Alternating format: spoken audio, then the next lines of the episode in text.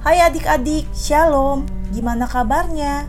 Kak Flori seneng banget bisa kembali hadir ngebawain renungan harian audio Cerdas Berpikir edisi kisah-kisah dan tokoh-tokoh dalam Alkitab. Semoga melalui renungan audio ini kita bisa belajar hal bermakna walau sederhana. Kita sekarang sudah masuk ke kitab Bilangan.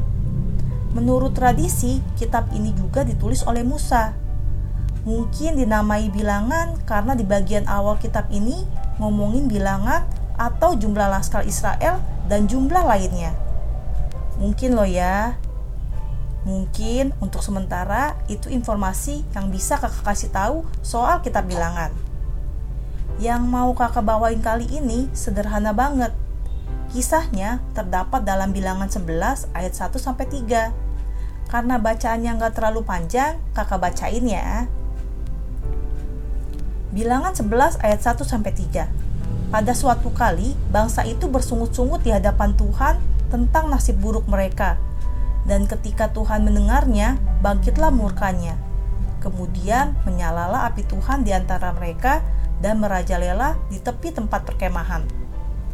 Lalu berteriaklah bangsa itu kepada Musa, dan Musa berdoa kepada Tuhan. Maka padamlah api itu. Sebab itu orang menamai tempat itu Tabera, karena telah menyala api Tuhan di antara mereka. Kisah ini terjadi ketika mereka berangkat dari Gunung Sinai. Intinya, bacaan kita ini mengisahkan bahwa Tuhan marah karena orang Israel bersungut-sungut tentang nasib buruk mereka. Hah? Nasib buruk? Karena harus berjalan di padang gurun yang panas? Mungkin sih, tapi kan ada tiang awan. Atau sesekali harus jalan di padang gurun malam-malam. Iya sih ya, pasti itu dingin banget. Tapi kan ada tiang api yang menghangatkan. Atau takut mati kelaparan di padang gurun. Lah, kan Tuhan udah turunin roti mana dan burung puyuh. Ternyata mereka beberapa kali mengeluh karena ngebanding-bandingin diri mereka waktu di Mesir, tempat mereka dulu diperbudak.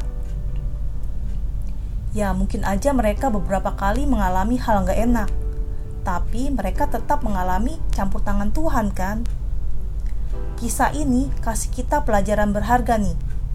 Dalam hidup ini ada aja hal gak enak yang kita alami, dari hal yang sepele maupun hal yang berat.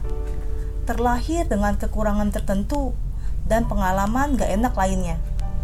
Kakak ngerti banget, kadang pasti rasanya sulit menghadapinya.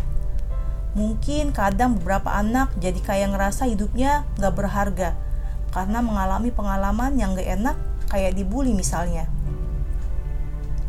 Kalau mau cerita dan keluarin keluh kesah boleh kok, gak baik kalau dipendam.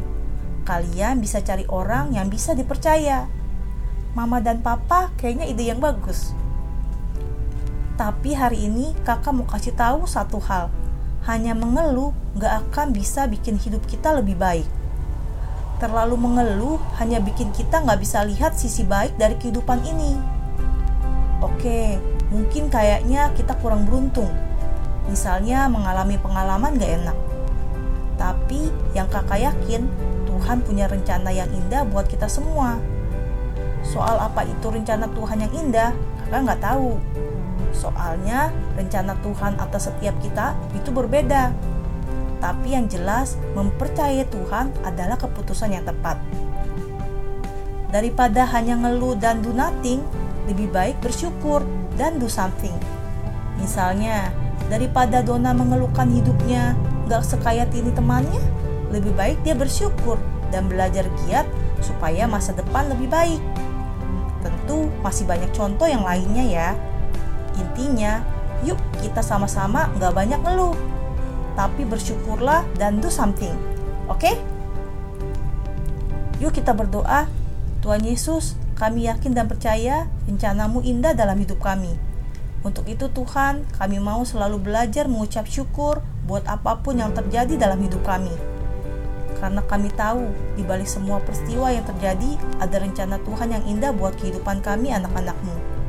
Jangan biarkan kami mengeluh jika ada sesuatu yang tidak baik terjadi dalam hidup kami. Tapi ajarkan kami untuk selalu mengucap syukur dalam segala hal. karena masa depan kami adalah masa depan yang cerah, karena Tuhan ada dalam hidup kami. Terima kasih karena kami masih diberikan kesempatan untuk belajar melalui renungan audio ini, Tuhan. Di dalam nama Tuhan Yesus kami berdoa dan mengucap syukur. Amin.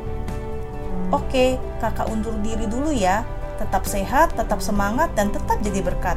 Jangan lupa bahagia ya. Tuhan Yesus memberkati. Dadah.